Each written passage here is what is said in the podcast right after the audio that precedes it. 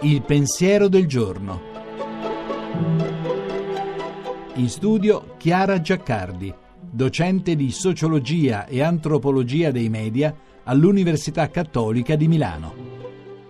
I primi gesti della nostra giornata hanno tutti per protagoniste le mani. Stropicciarci gli occhi, sciacquarci il viso, preparare il caffè. Pensiamo anche ai tanti modi di dire che le riguardano.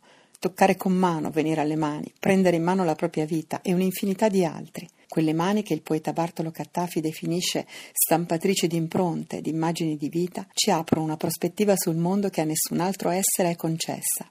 Fossion, nel suo elogio della mano, scrive: La mano è azione, afferra, crea, a volte si direbbe che pensi. La vista scivola sulla superficie dell'universo, ma la mano sa che l'oggetto implica un peso. Lo spazio poi non si misura con lo sguardo, ma con la mano e il passo. Le mani sono lo strumento dell'artista e dell'artigiano, del medico e del sacerdote. Con le mani costruiamo utensili, insieme prolungamento e prodotto. Alle mani della madre Rilke ha dedicato una poesia. Sulle mani i santi ricevono il segno della somiglianza a Gesù.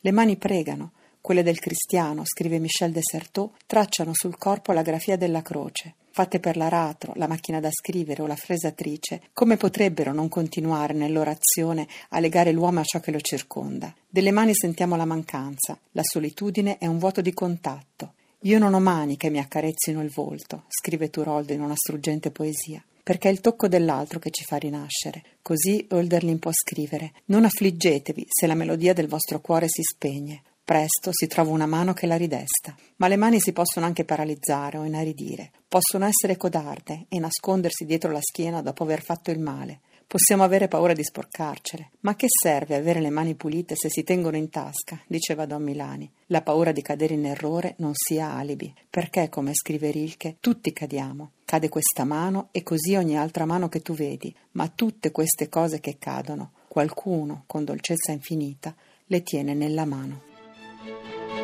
La trasmissione si può riascoltare e scaricare in podcast dal sito pensierodelgiorno.rai.it.